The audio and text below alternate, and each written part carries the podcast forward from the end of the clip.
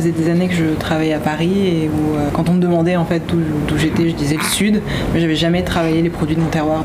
Enfin, je connaissais que la, caisse de tomates euh, qui arrive et qu'on laisse mûrir hmm. à la cave dans un resto parisien, quoi. Et c'est vrai que j'avais vraiment ce besoin de revenir ici. Donc moi j'ai commencé il y a 8 ans par sélectionner le blé et semer le blé. Le fournil a ouvert au mois de juillet. Bienvenue chez Baïta, une série de discussions entre chefs et artisans autour d'un savoir-faire. De ces discussions, on en tire un podcast et un menu dégustation à goûter les dimanches à Marseille. Aujourd'hui, on vous parle blé avec Mina Candé, une chef formée à Paris et retournée depuis peu dans sa terre natale à Saint-Rémy de Provence, et Henri de Pazis, un paysan meunier qui cultive des blés anciens et qui vient d'ouvrir une boulangerie atypique avec une table d'hôte où Mina Candé est au platine. L'ensemble du projet, c'est de pas gaspiller. Alors rarement, le grain de blé euh, torréfié, si ça m'arrive, j'en récupère des fois chez les boulangers pour euh, faire des infusions, euh, une crème infusée ou ça, ça m'arrive. Après, c'est vrai que c'est souvent le produit fini en fait des boulangers que je récupère. On travaille souvent sur cette chaîne. Les boulangers travaillent d'abord la farine et ensuite j'interviens sous forme de chapelure, de croutons. On a, eu des ratés sur des gâteaux aux pommes ou des choses comme ça, selon mm. les farines, qu'on n'expliquait pas toujours d'ailleurs, mais on sait, euh, on sait maintenant par exemple qu'un gâteau aux pommes au petit épeautre, euh, moyen. voilà, mm. ça monte pas comme il faut, euh, donc voilà. Non, non, on fait. Et le grain, c'est en, Syrie, on fait du. avec le grain. de... C'est ça, le, le grain de blé vert. Et qu'on grille. Oui. Il y a beaucoup de choses à faire avec le blé qu'on n'a pas encore mm. testé. Hein. On, est jeune, on a le droit de le dire. on, a six mois. on a six mois. Mm. On, va, on va développer tout ça. Mais euh, Le four, il a, vite pris, quand vous avez vraiment fait le mm. choix de faire un four à bois, ça a tout de suite été dans vos projets que ce soit lié. La cuisine, mm. euh, au travail des boulangers. Je crois que c'est ça. Avant d'être euh, au blé, c'est au travail des boulangers.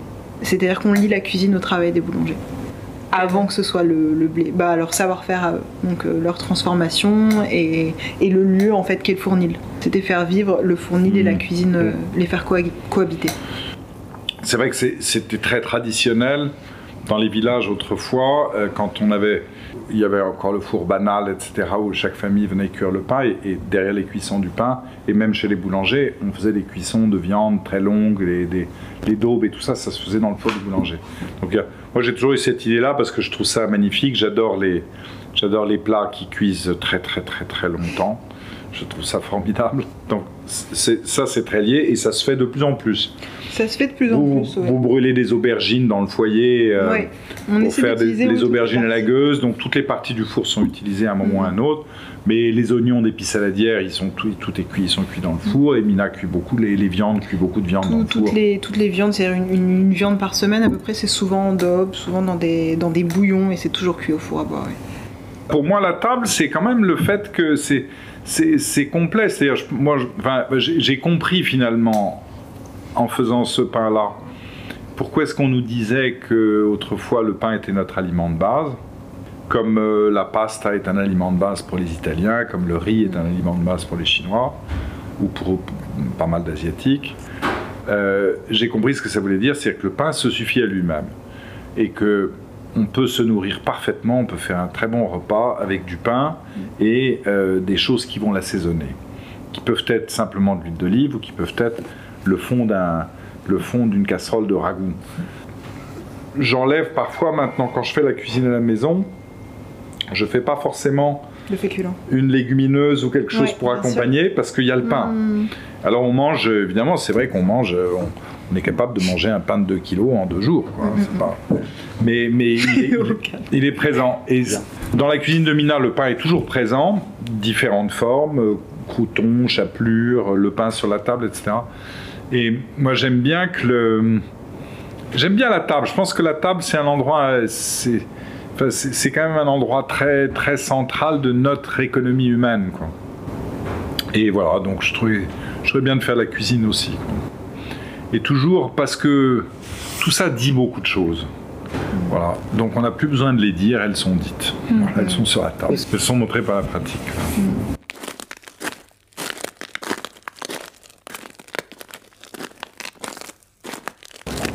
J'aime plus beaucoup qu'on parle de ce qu'il faudrait faire, je trouve que tout le monde sait ce qu'il faudrait faire et, tout le monde parle remarquablement.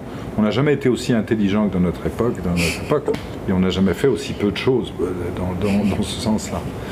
Et euh, le discours moralisant, il est, il est d'abord il est très emmerdant et puis il est, il est très étroit et il mène nulle part. Il y a quand même quelque chose dans ce projet qui est, euh, je ne sais pas si ça s'appelle militant ou si c'est une volonté de démontrer quelque chose, mais en tout cas ça existe. Mais on dit rien, d'ailleurs euh, rien n'est affiché, euh, on n'explique rien, peut-être pas assez. Mais Non, on, l'explique à notre façon, c'est-à-dire qu'on on- on- on pique la curiosité des clients, on attend qu'ils viennent vers nous. Et ça, c'est important Hmm. en fait. On a juste semé la graine et, et on l'arrose. euh, On va au pas chercher les gens. Voilà, non. Et simplement, la, la- la question, chez ceux qui sont prêts à se poser une question, elle naît simplement du fait qui est euh, pourquoi est-ce que c'est si bon? Pourquoi est-ce que le pain a ce goût-là? Pourquoi est-ce qu'il se conserve? Pourquoi? Pourquoi est-ce qu'il fait pas mal? Pourquoi est-ce que la cuisine là est absolument prodigieuse Parce qu'on est euh, totalement nourri, on se sent léger en sortant de table? Enfin, donc euh, voilà, le, faire, un, faire un, très, un très très bon produit qui a demandé beaucoup de soins, beaucoup d'intelligence, beaucoup de sensibilité, etc. bah, finalement, c'est perceptible. Alors, pas forcément par tout le monde, mais par beaucoup, de- beaucoup de gens perçoivent qu'il se passe, il y a quelque chose de curieux. Et, euh, et après, bah, ça peut éventuellement leur permettre de se poser des questions.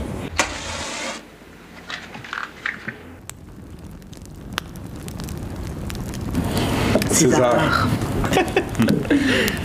Le dieu du bois, du foie. César, c'est un type magnifique. Il est arrivé un soir et puis euh, il y avait tout, tout ici était en bordel, c'était le chantier.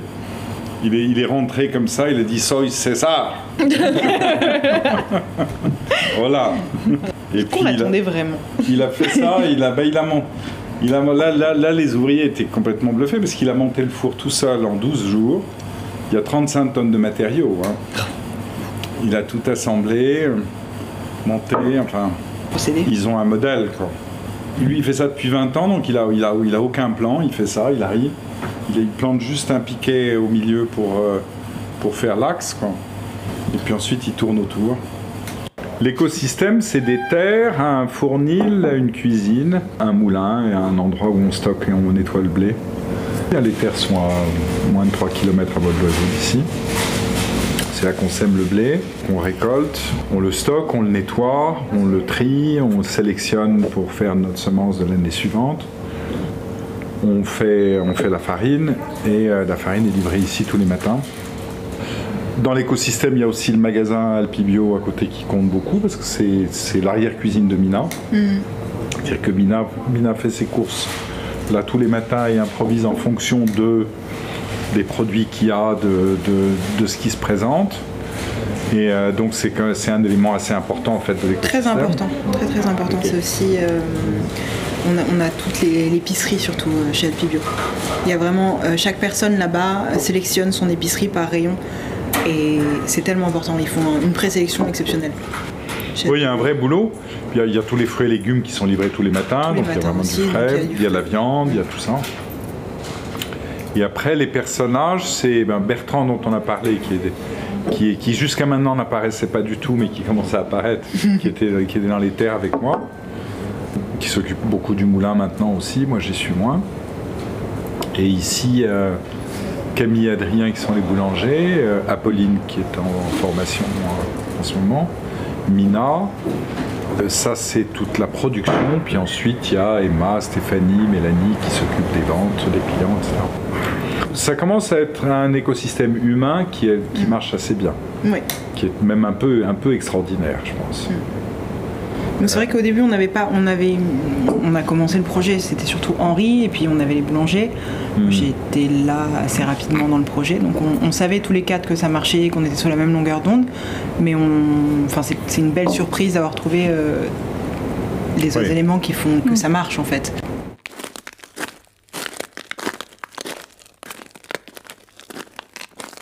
Maintenant, on va voir évoluer euh, le microbiote du fournil et on va voir qu'est-ce qu'il nous donne, parce qu'il va changer. De la même manière que les blés changent. les blés s'adaptent. Ce qu'on appelle le terroir, au fond, moi je crois que c'est ce qui s'appelle l'épigénétique, dans un autre langage. Le commencement du blé, d'ailleurs, bah, c'est. Je me suis convaincu très vite parce que j'ai été voir beaucoup de paysans boulangers en France. Hein. J'ai fait des grands, un grand tour quand même avant. Enfin, j'ai bossé euh, pas mal aussi pour essayer de comprendre de quoi il s'agissait quand on parlait de blé. Et les variétés que j'ai commencé à travailler, c'est des variétés qu'on m'a données. Donc c'est des rencontres. Euh, quelqu'un m'a donné du blé meunier d'Apt, ça a été le premier blé que j'ai semé. Il m'a donné 25 kilos de blé, euh, de grains, et puis euh, je les ai semés, je les ai multipliés. L'année suivante, j'avais 250 kilos, et puis l'année d'après, 2500 kilos. C'est comme ça que ça marche. Mm. Et tout, tout ce qu'on a ici, c'est ça. Donc ça aussi, c'est des processus lents, parce qu'on échange. il y a quand même beaucoup de gens qui travaillent sur ce, sur ce genre de semences, sur ce genre de blé. Euh, en France et dans d'autres pays. Euh, et il y a une certaine ouverture naturelle qui fait qu'on s'échange des, semences. Mais, euh, mais, moi, je ne peux pas livrer quelqu'un qui va me demander 1000 kilos de semences. Moi, je peux donner un sac de 50 kilos ou quelque chose comme ça. Donc, on s'échange des petites quantités, et ensuite à chacun de les multiplier. Le blé meunier d'Apt qui m'a été donné il, y a, il, y a, 8 ans, qui vient de, de Marne, pas très loin d'ici, L'année dernière, mon copain m'a dit que lui, sa semence, il n'était pas très content. Il m'a dit Est-ce que tu peux m'en redonner?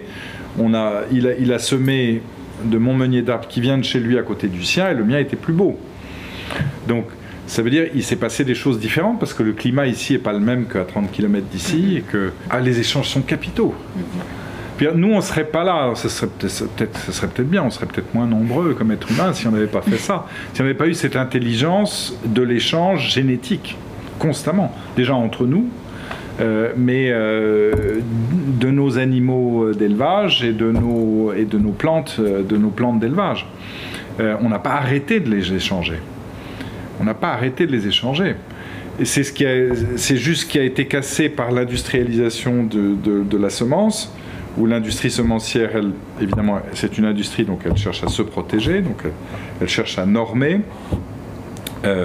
Elle cherche euh, des outils techniques qui vont éviter que quelqu'un d'autre puisse reproduire une semence. Donc elles vont, elles, vont, elles vont essayer de faire des semences non reproductibles, c'est des hybrides ou des OGM ou différentes choses.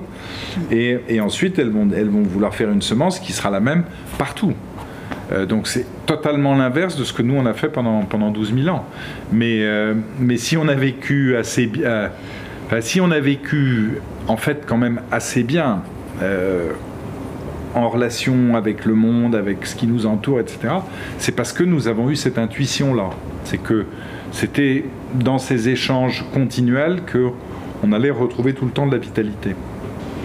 Là, là j'ai en, non, là j'ai en première année de, en première année de semis euh, en, volume, enfin il y a 3 hectares, c'est la, la touzelle de Nîmes. Elle m'a été donnée par un paysan des Cévennes. Moi j'ai cultivé de la touzelle de Nîmes. Puis un jour ma semence était plus, elle, était, elle donnait plus du tout ce que je voulais. Euh, et, j'ai appelé ce paysan dans les Cévennes. Il m'a dit non, non, je t'en donnerai pas, mais viens me voir. Et puis on a discuté. Puis finalement, je suis reparti avec un sac de 50 kilos. Puis une semaine après, il est descendu. Il m'a demandé si je pouvais lui donner du barbu au sillon. Et hmm. voilà. C'est comme ça que les choses se font. Et, euh, et, donc là, ça fait trois ans que je multiplie la touzelle. Et euh, donc l'année prochaine, on aura les premiers pains de touzelle. Alors 45 hectares de terre, ça ne veut pas dire 45 hectares de blé, ça veut dire 15 hectares de blé, parce que tout le reste, c'est la rotation qui est nécessaire quand on fait, on fait une agriculture qui, est, qui essaye d'être aussi près que possible des, mécanismes naturels, et donc qui évidemment c'est de l'agriculture biologique, mais j'essaie d'intervenir le moins possible vraiment sur, le, sur les terres, donc, essayer de comprendre le mieux possible comment ça marche. Euh, il faut faire beaucoup d'autres choses pour pouvoir faire du blé. Parce qu'il faut, faire des rotations, sinon il y a des problèmes d'enherbement, euh, des problèmes de fatigue des sols, euh, si on leur demandait toujours la même chose, il peut y avoir des problèmes de maladie. Euh, donc moi j'ai rien de tout ça. Mes terres sont, de, elles sont chaque année mieux. Ça ne veut pas dire que ça durera éternellement. Il peut y avoir une année un événement climatique qui fait que les terres régressent, qu'elles s'empoisonnent. Euh, si elles ont pris beaucoup trop d'eau ou des choses comme ça. Mais pour l'instant, euh, pour l'instant, le travail est, bien parce que, parce que les terres s'améliorent d'année en année. Elles sont de plus en plus fertiles, de plus en plus vivantes. On les sent. Enfin, elles sont, elles sentent, d'ailleurs leur odeur est de plus en plus forte et bonne. On n'amène rien de l'extérieur, on sème de la luzerne, on sème des herbages, on fait pâturer par les brebis. Euh, à partir de cet automne, on fera pâturer aussi. On fera pâturer à l'automne par les vaches et au printemps par les brebis. Et c'est tout. Et après, on sème le blé et puis ensuite, on attend la moisson. On fait rien entre les deux. On touche à rien. On se fait manger un petit peu, un petit hectare par-ci par-là par les lapins. Donc nous, on a des problèmes d'enherbement, par exemple. On a de l'herbe dans les blés. Hein. On a beaucoup de moutarde sauvage euh, qui posent pas de gros problèmes. On n'a pas de maladie. Les blés sont très hauts. Hein. Les blés anciens, ils, ont des pailles très longues. Hein. On a des blés parfois qui mesurent 1m80. Quoi. Donc même s'il y a des maladies sur la tige, parce qu'il y a des problèmes, il, y a, des maladies qui s'attaquent au blé naturellement, euh, qui sont des, sortes de champignons, mais euh, ils montent un peu le long de la tige, mais ils touchent jamais, jamais l'épi. Alors que les, variétés de blé modernes sont, sont, sur paille très courte, des pailles de 20-25 cm. C'est lié à la sélection qui a été faite dans les blés après la Seconde Guerre mondiale. Euh, la sélection, elle s'est faite sur deux éléments importants. C'était l'augmentation des rendements et le raccourcissement des pailles pour éviter la verse. Euh, C'est-à-dire le moment où les blés se couchent parce qu'il parce que y a eu euh, de la pluie, du vent, etc. Alors étrangement, nos blés, ils se couchent moins que les, les blés des conventionnels, mais parce que les conventionnels mettent tellement d'azote, c'est beaucoup, beaucoup d'interventions.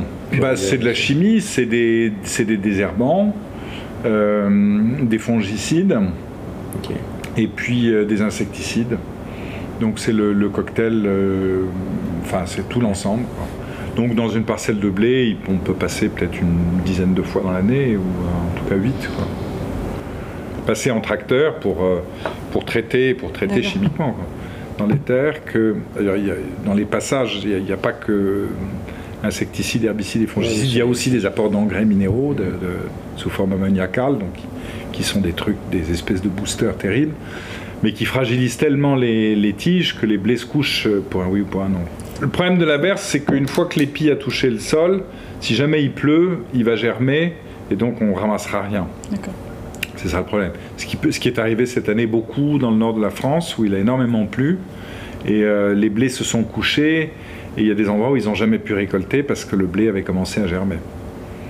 Euh, alors ici, ils récoltent, c'est pour l'alimentation du bétail parce qu'on ne peut plus faire de pain avec ça.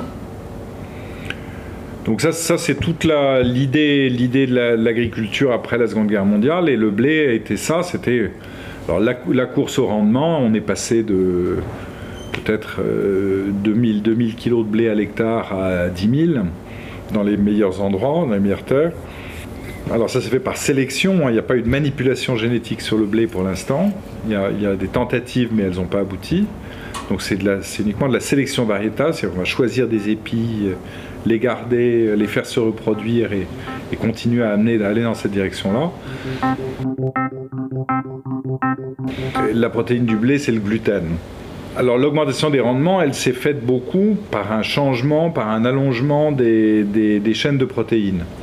C'est aussi probablement lié à ça que beaucoup de gens ne supportent plus de manger du pain parce qu'ils sont devenus intolérants ou euh, très fragilisés par la consommation de gluten. Parce qu'en fait, ces gluten, ils ont changé de forme et, euh, ils sont très peu digestes, ils sont très, très difficiles à digérer par notre organisme. Comme parallèlement à ça, la boulange, qui est devenue plutôt une activité industrielle, a décidé de se passer du levain et de faire toute la boulange avec de la levure, sachant que le, levain, c'est un, ensemble de colonies de micro-organismes qui se développent spontanément et dans lequel il y a un certain nombre de bactéries et il y a également des levures. Quand on fait du pain avec de la levure euh, sélectionnée, qui est de la levure de laboratoire, de la levure euh, produite de manière industrielle, il y a un petit inconvénient, c'est que les levures ne sont pas capables de dégrader les chaînes de gluten. Euh, il n'y a que les bactéries qui savent le faire. Et donc quand on va consommer ce pain, on a des chaînes de gluten qui sont intactes, elles sont très solides, c'est ce qui fait que la boulangerie industrielle les aime bien, parce que ça permet de faire du pain très vite, on peut faire du pain en deux heures, nous il nous faut 48 heures pour faire du pain. Et, euh, mais le problème c'est que pour celui qui le mange, c'est, c'est pas très drôle, parce que son organisme tout entier est obligé de travailler, de brûler énormément d'énergie pour arriver à sectionner ces chaînes de gluten. Aucun problème de, digestion quand on, fait, quand on fait du pain avec ce, type de blé et, euh, et quand on le fait au levain. Simplement, la- l'acidité de la, de, la salive déjà dégrade complètement ce qui reste et encore euh, constitué des chaînes de gluten. Donc c'est extrêmement digeste, c'est très facile. C'est pour ça que c'est très compliqué l'histoire du gluten. Là, en plus, il y a- c'est très compliqué parce que c'est multifactoriel. Le fait qu'on n'arrive pas à digérer le gluten est multifactoriel. Il n'est pas impossible non plus que nos organismes à nous soient pas en aussi bon état que les organismes de nos arrière-grands-parents et qu'on ait tout un tas de faiblesses qui se sont installées. Parce que, enfin, c'est ce que je crois, hein, mais, donc, c'est vraiment multifactoriel. C'est dû au processus de boulange, peut-être c'est dû au processus d'écrasement du blé, de mouture. C'est possible qu'on n'ait pas les mêmes phénomènes euh, dans, de la mouture sur meule de pierre que dans la mouture sur cylindre. Enfin, il y, a- y énormément de choses qui rentrent en ligne de compte. Il n'y a plus de gens qui font de la mouture sur meule de pierre. Enfin, il n'y a que des très petits comme nous.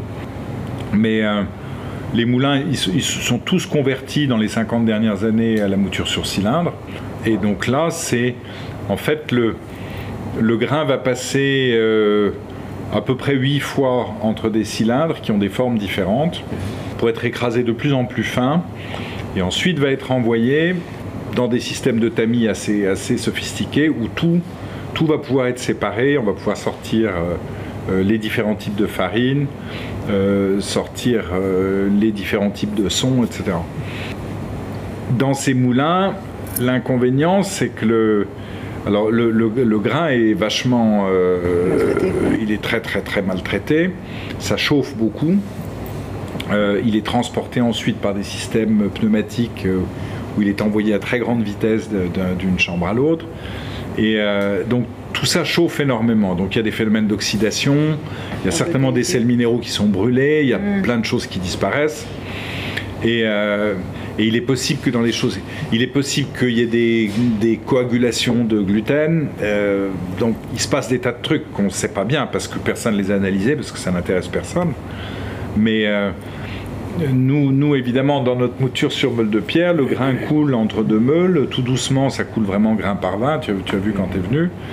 Et puis c'est tout. Euh, de l'autre côté, il y a des sacs. Des sacs à farine. Il y a des sacs. Quoi. On trie, on a, on a un petit ami qui sépare euh, le, le son de la farine, et puis ensuite ça tombe dans un sac. La farine, quand elle tombe, elle est froide. Euh, Il n'y a aucune chauffe, tout ça se passe très, de manière extrêmement simple. Alors on n'a pas les mêmes rendements que dans une, une meule de pierre, on perd peut-être 5 ou 6 de, de- de farine. Bah, parce qu'on n'est on pas capable de traquer le moindre grain de farine là où il se cache. quoi. Euh, mais tout ça nous est égal, on a, euh, nous, c'est des, des systèmes extrêmement simples pour tamiser, la, pour tamiser ce, qui sort des, ce qui sort des meules. Donc, et tout ça coule par gravité, enfin, il n'y a, a pas de précipitation. C'est depuis très très longtemps comme ça. Quand je dis depuis très longtemps, c'est peut-être des milliers d'années. Il y, y a une meule qu'on appelle la gisante, qui est, qui est immobile et qui est carrée. Et puis il y a une meule qu'on appelle la flottante, qui elle est ronde et qui elle tourne. Donc il y a, il y a une histoire de, qua- de quadrature du cercle tout de même. Et en fait, le, euh, la flottante est percée au milieu, le grain, tombe, le grain tombe par le milieu, et ensuite, simplement, avec la force centrifuge et avec les, les, les lignes qui sont taillées dans les meules, eh bien, le grain, le grain va passer, euh, il va, il va s'écarter du centre, il va être déchiré, en fait, Ça, en euh, fait, c'est- ça se passe comme ça. par le frottement des meules. Et, en, en- dessous, t'as les meules. Il est, déchiré, il est déshabillé en fait, c'est ça. Les, frères Astrier disaient il faut dévêtir le grain.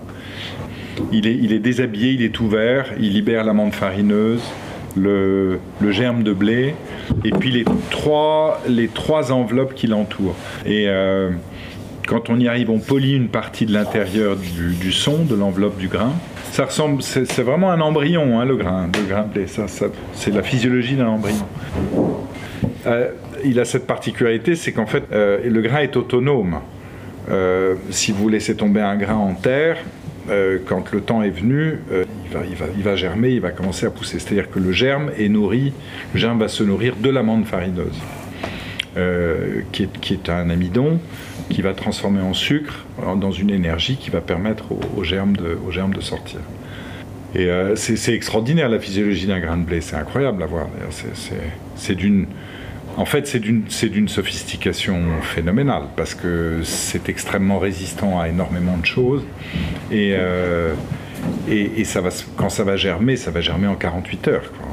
quand le temps est venu, ça va toute vitesse. Il a sa propre nourriture, il est complètement autonome. Les, va- les variétés modernes ont un grain beaucoup plus dur déjà. Euh, moi, je parle que de blé, tendre, parce qu'il y a aussi il y a une autre, c'est tout à fait une autre famille botanique qui sont les blés durs. Mais euh, nous, en, France, on mange du pain qu'on fait avec du blé tendre. En Italie, on fait aussi du pain avec du blé dur. Mais dans les blés tendres, les blés modernes sont beaucoup plus durs. Le grain est beaucoup plus cassant que, que les blés anciens. Mais même dans nos blés, moi j'ai que, que j'ai que 5 variétés de blé en culture aujourd'hui, mais euh, elles n'ont pas toutes la même dureté et elles se comportent pas toutes de la même manière au moulin. Donc quand on fait une mouture, on règle pas le moulin de la même manière si c'est du rouge de Bordeaux, du blé meunier d'Apt ou du barbu du Roussillon, Euh, parce qu'il va se comporter de manière différente. Certains sont très gras, donc euh, si on si ne fait pas attention, on peut arriver à colmater même complètement les meules, donc euh, bloquer les meules. Enfin, tout ça, tout ça demande pas mal de délicatesse. Et évidemment, cette délicatesse n'est absolument pas adaptée au métier d'un- minotier comme Storion à Marseille qui fait 450 000 tonnes de farine. Nous, on fait 30 tonnes de farine. Donc on a, on a le temps. Ce que nous, on va garder pour faire le pain, c'est le germe et l'amande farineuse. Et on garde pas le son. Là, il y a beaucoup de discussions possibles là-dessus. Pour le complet. Alors, on remet un peu de son pour faire le pain Du complet. son blé ouais, torréfié et Voilà. qu'on va réhydrater pour mettre dans la Qu'on torréfie, qu'on ré- qu'on réhydrate et qu'on met dans la pâte. Mais le son, il a cette, il a cette, le son, c'est de la cellulose. Alors, il y a des sels minéraux dans le son, il y a des tas de choses qui sont utiles, mais la structure même du son, c'est de la cellulose. Nous, nous ne sommes pas conçus pour digérer la cellulose. La cellulose, on ne peut pas la digérer. Donc, ça sert de lest, ça, ça a des propriétés laxatives extrêmement fortes. Mais ça a aussi des propriétés irritantes pour nos intestins. Donc nous, on- moi j'aime bien le pain euh, dont on a enlevé pas la totalité du son parce qu'on ne fait pas des farines parfaitement blanches, mais on a enlevé la grande partie du son. Mais il y a des gens qui aiment le pain complet, donc on fait aussi un peu de pain complet, on rajoute du son, on remet du son dans la farine.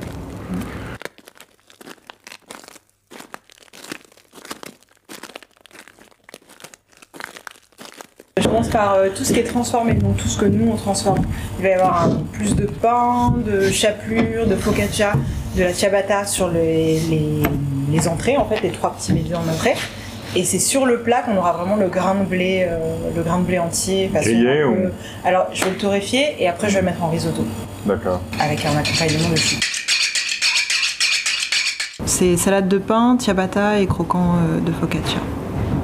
Chouchou, c'est tout l'hiver je fais du chou. et du coup Henri a décidé de m'appeler Chouchou. Donc je vais faire un plat de choux, euh, on va essayer d'avoir des, des choux pointus ou euh, quelque chose de croquant. Et vrai, le, là, m'en avez- c'est assez incroyable, hein, ça quand même. Mais ce que j'adore, c'est qu'en fait, il y a- il y, a vraiment. Enfin, c'est juste le chou qui est bon. Euh, alors, j'aime bien le, bah, le chou doux, le chou, le chou qui est plat, là, ou le, le cabu. Et j'adore le chou pointu aussi. J'aime bien celui-ci parce que vraiment, on le met au four avec euh, du sel, de l'huile d'olive. Et c'est vrai, bon, tout l'hiver, j'ai arnaqué tout le monde parce que tout le monde me demandait c'est à la vapeur? Oui oui. Mais en fait ça n'a jamais été à la vapeur mais ça rend une eau en fait. Le chou rend une eau. Et il faut pas le cuire jusqu'à ju- jusqu'à ce qu'il soit cuit du tout en fait. 7 minutes dans un four qui est très chaud à 180 190 huile d'olive sel. Et en fait en le sortant et en le laissant comme ça il va cuire dans sa propre eau. C'est super bon en fait et c'est bête. Par la transformation, parce que finalement c'est ce qu'on travaille le plus ici. Moi je travaille vraiment euh, après les boulangers. Donc euh, la salade de pain, vous l'avez mangée la dernière fois que vous êtes venu. Ça va être une variante à peu près, avec un légume croquant, une petite sauce et, et, et de la chapelure et des croutons. Donc là on va partir sur, euh, sur les croutons à base de focaccia, que j'adore.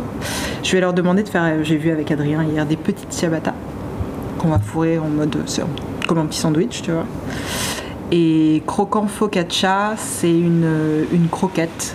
Une croquette à base de, de chapelure de focaccia qu'on a déjà fait euh, plusieurs Mm. fois ici. C'est vraiment le travail du boulanger. Là, on, c'est explicitement le travail du boulanger sur la table. Et dans une deuxième partie, on va utiliser le, le blé. Le blé en grains. C'est comme un risotto, mais je trouvais blésotto atroce. Les autres. Le blésotto, c'est affreux. Il y a vraiment des gens qui utilisent ça et qui mettent ça sur leur carte. Ouais, je te jure. Euh, assez angoissant. Euh, donc là, je vais faire torréfier le blé dans ce four ici. Et je viendrai avec le blé euh, déjà torréfié.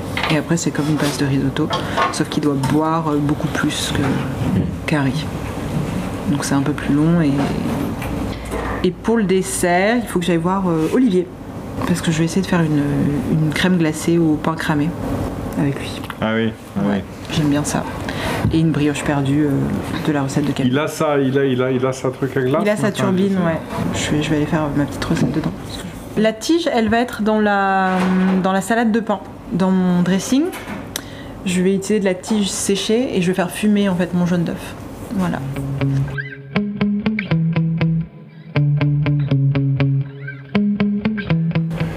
Pense que la bouffe, c'est un endroit où on peut faire des choses importantes en ce moment. Enfin, importantes, c'est-à-dire on peut faire des choses vivantes. quoi. Yeah. Merci aux auditrices et aux auditeurs pour leur écoute. Vous pouvez suivre les prochains rendez-vous Baïta sur les réseaux sociaux at Baïta Co. Vous y trouverez les podcasts et les informations pour s'inscrire aux prochaines dégustations du dimanche. A plus